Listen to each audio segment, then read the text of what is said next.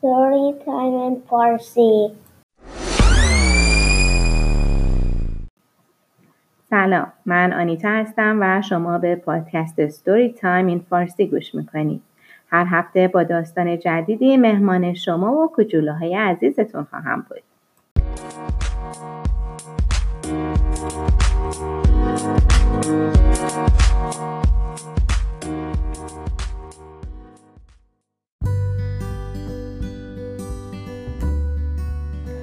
داستان زال و رودابه از مجموعه داستانهای تصویری شاهنامه به روایت حسین فتاحی.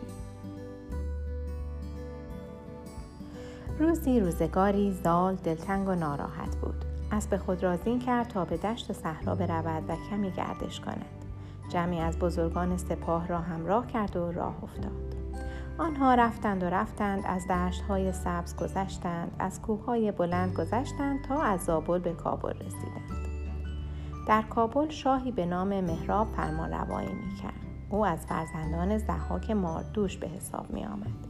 اما مردی دانا بود و خزانهاش پر از طلا و جواهر وقتی مهراب از آمدن زال به کابل با خبر شد به استقبال او رفت زال از مهراب خوشش آمد و او را دعوت کرد تا به خیمگاه او برود و مهمان او باشد.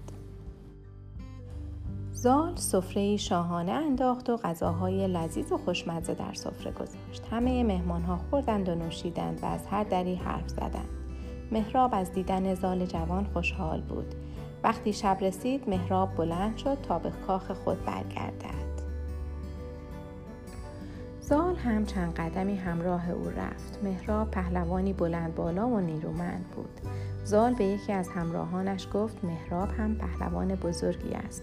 من تا امروز پهلوانی مثل او ندیدم. آن مرد گفت ای زال جوان خانواده مهراب همه خوب و خردمندند زیبا و نجیبند مهراب دختری دارد که در جهان مثل و مانند ندارد و هیچ کس به زیبایی خوبی او پیدا نمی شود. نام او رودابه است.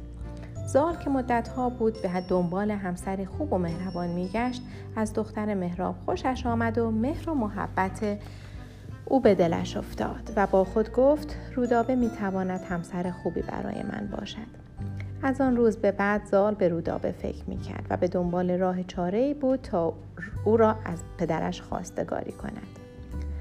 از طرف دیگر وقتی مهراب به, به کاخ خود برگشت همسرش سیندخت از او پرسید زال پسر سام چگونه است شنیدم مدتها در آشیانه سیمرغ بوده و با مرغان زندگی کرده است آیا راه و رسم پهلوانی و کشورداری را می داند؟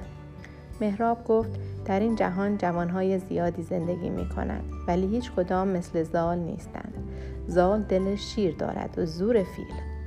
جوانی زیبا و بلند بالاست. هوشیار و بیدار است. فقط موهایش سفید است که این هم چهره او را زیباتر کرده. من که شیفته اخلاق و رفتار او شدم. رودابه که آنجا نشسته بود این حرفها را شنید. مهر زال به دل او افتاد و با خود گفت ای کاش می‌شد که زال همسر آینده من باشد. چند روز بعد زال و همراهانش به زابل برگشتند اما باز هم زال به رودابه فکر می کرد. روزی از روزها زال در گوشه نشسته بود. پیری دانا به طرف او رفت و پرسید ای پهلوان به چه فکر می کنی؟ مدت هاست که می بینم در فکری. زال گفت ای پیر دانا مدت ها بود که دنبال همسری خوب و مهربان می گشتم حالا که او را پیدا کردم اما نمی‌دانم پدرم با این کار موافق است یا نه. پیرمرد گفت این دختر از کدام خانواده است؟ زال گفت دختر مهراب کابلی است. پیرمرد گفت مهراب پهلوانی خردمند و جوان مرد است. اما او از فرزندان زحاک است. حتما میدانی که زحاک ماردوش دشمن ایرانیان بود. منوچرشاه با این کار موافق نیست. زال گفت چاره چیست؟ پیرمرد گفت چاره کار به دست پدرت سام پهلوان است. از او بخواه تا نامهای به منوچرشاه بنویسد و از او خواهش کند که به این پیوند راضی شود. زال از این حرف خوشش آمد. نامهای به پدرش نوشت و گفت ای پدر بزرگوار سلام و درود بر شما. از روزی که به دنیا آمدم مرا به کوه و صحرا انداختی. مدتها از تو دور بودم. روزی که مرا از آشنانه سیمرغ به خانه آوردی قول دادی که هر آرزویی داشته باشم برآورده کنی. اکنون خواهشی دارم. من به دنبال همسر خوب و مهربان بودم. دختر مهراب را دیده اما مهرش در دلم جای گرفته است. از تو می‌خواهم کمکم کنی تا به آرزویم برسم.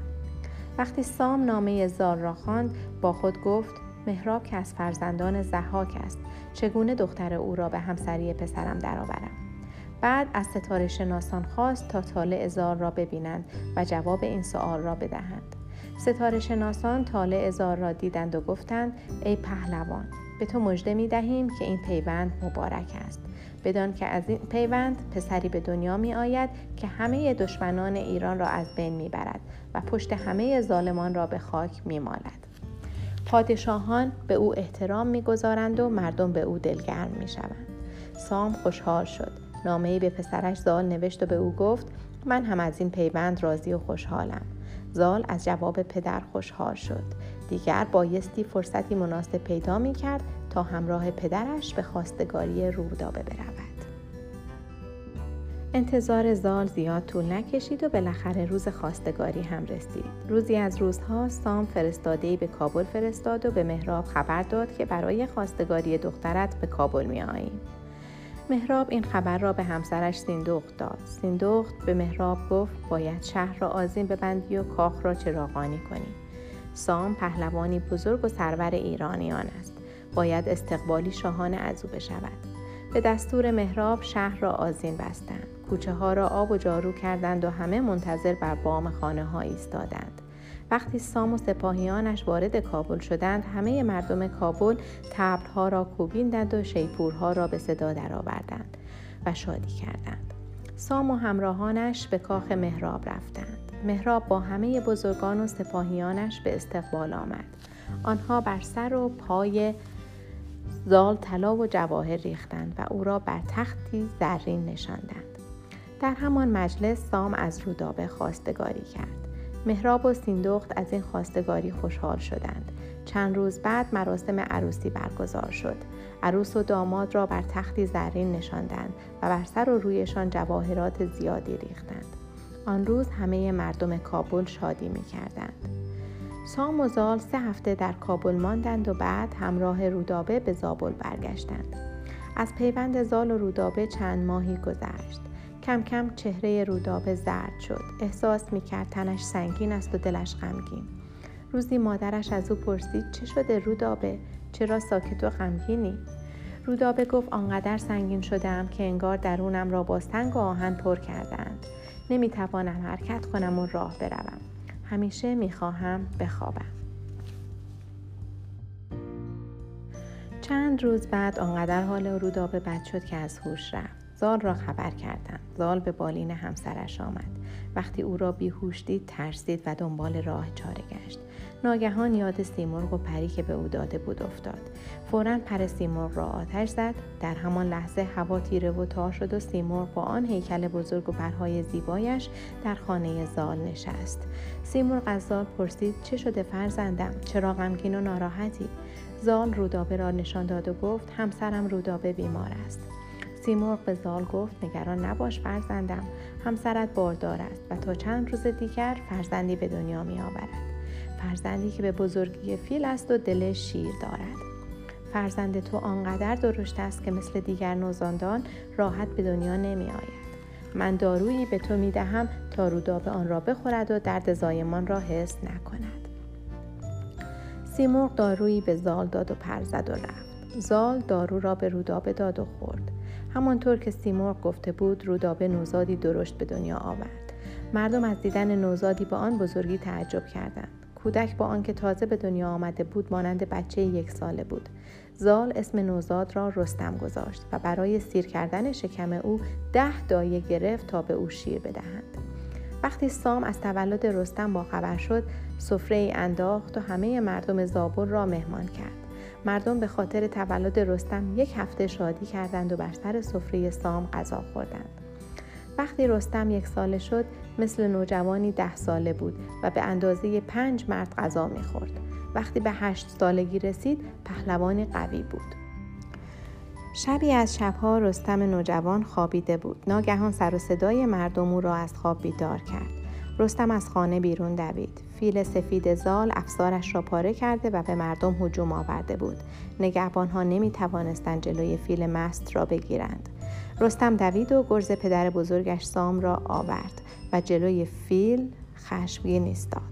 نگهبانها ترسیدند که فیل مست رستم نوجوان را از بین ببرد اما رستم آنها را کنار زد و به فیل حمله کرد. فیل مست همین که رستم را دید به طرف او دوید و خرطومش را بالا برد تا بر سر رستم بکوبد. ولی رستم به او فرصت نداد و با گرز بر سر فیل کوبید. با همان یک ضربه فیل مست لرزید و بر زمین افتاد.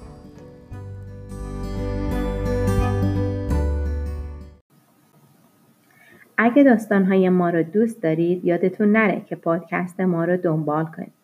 اگه دوست دارید داستانهای ما رو به صورت تصویری هم ببینید سری به کانال یوتیوب Story Time in Farsi بزنید. همچنین می‌تونید از طریق صفحه فیسبوک ستوری تایم این فارسی با ما در ارتباط باشید. تا روز دیگر و داستانی دیگر بدرود.